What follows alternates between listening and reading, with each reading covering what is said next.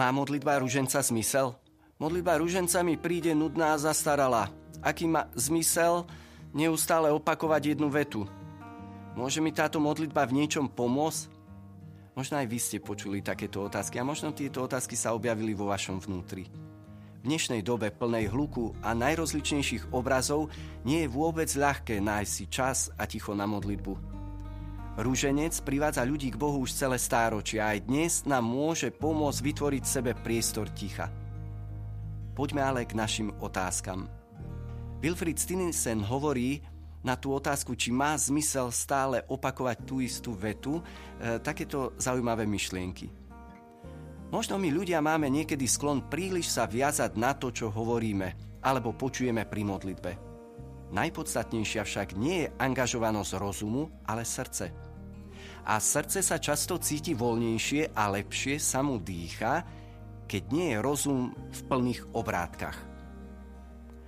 Neustále sa opakujúce zdravasy sú ako morské vlny uprostred nášho vnútorného sveta, vlny, ktoré upokojujú od obáv, starosti, očistujú svet našej fantázie, vytvárajú priestor pokoja, aby som sa v blízkosti Pany Márie nechal ponoriť do Božej lásky. Rúženec je koncipovaný z mnohých slov, ktoré nepochádzajú z pozemského sveta. Oče náš. Ten máme od samotného Božieho Syna. Vediec zdravasov, kde ako ozvena neustále zaznievajú slová z pozdravu Aniela Márii. Rúženec je rozímavá modlitba. Je to modlitba a zároveň aj meditácia. Rozímanie nad ružencovými tajomstvami. Don Andrej Dermek E, má krásnu úvahu o 50 stravasoch. Hovorí, tých 50 zdravasov tvorí dva brehy, medzi ktorými plinie pokojne tok našich myšlienok a citov. Je to naše upokojenie v Božej prítomnosti. Je to atmosféra uvoľnenia pred pánom, kde hovorí viac on ako my. Je to oslobodenie, lebo tajomstvá Božie prekonávajú tajomstvá naše, robia ich priateľnejšími tých 50 zdravasov uvádza do akejsi malej extázy. Aj my, nedokonalí, sme povolaní zapojiť sa do diela spásy.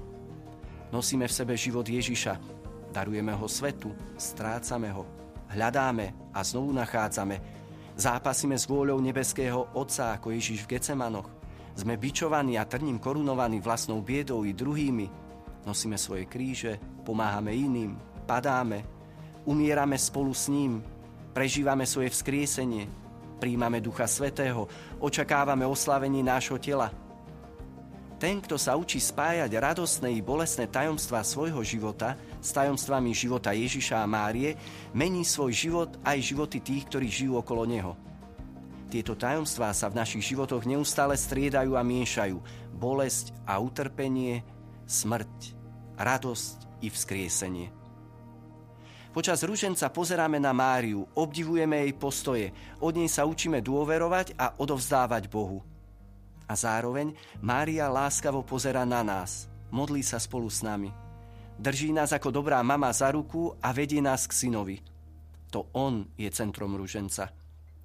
Cez rúženec sa učíme kontemplovať Kristovú tvár so srdcom Márie. A to je čosi krásne.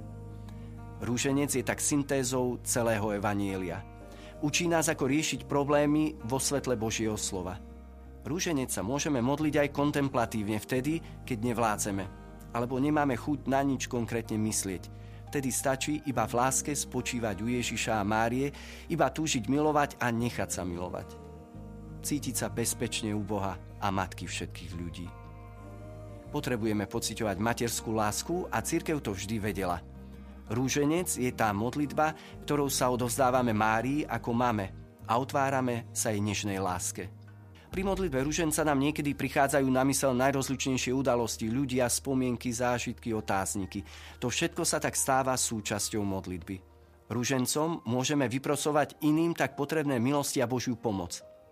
Keď je ťažko, keď nevieš, čo máš robiť, môžeš stále zobrať do rúk rúženec a obrátiť sa na Neho, zveriť svoje starosti Ježišovi a našej mame. A aj to je krásne na ruženci, že sa ho môžeš modliť všade. v autobuse, električke, keď kráčaš alebo čakáš na zastávke, na prechádzke. A že sa ho môžeme modliť všetci. Deti i dospelí, svetci mystici, ale aj začiatočníci na ceste modlitby. Rúženec je tak tvárna modlitba, že sa bez problémov prispôsobí najrozličnejším osobám a situáciám. Teraz by som chcel sa s vami podeliť o také jedno svedectvo Kiki, mladej ženy, ktorá iba prednedávnom podľahla zákernej rakovine niekoľko mesiacov pred smrťou e, napísala svoje svedectvo, tak by som vybral takú maličkú časť z neho. Pretucha sa vyplnila. Potvrdili mi, že ochorenie sa vrátilo. Šok, stres, plač, deja vu. Tentokrát som ale vzala do ruky rúženec a začali sa diať veci nevýdané. Raz, asi mesiac potom, ako som sa ho naučila modliť, som mala veľké bolesti. Nič nepomáhalo.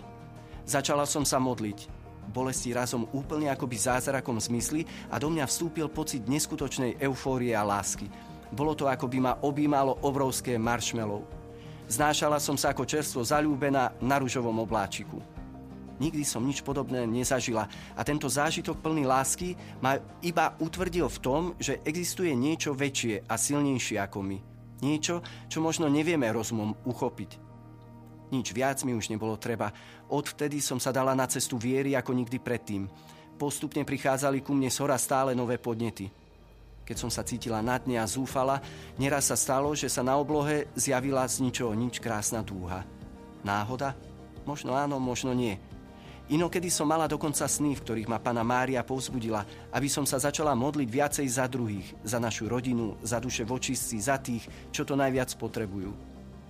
Verím, že pán ma vedie a napovedá mi, čo mám robiť. Pre mňa je toto ochorenie mojou krížovou cestou, ktorou kráčam. Cesta viery je krásna i bohatá, aj keď niekedy zložitá. Som presvedčená, že pokiaľ človek žije úprimne a s pokorou, dostane oveľa viac, ako čakal. Ono to svetlo na konci tunela tam vždy niekde je.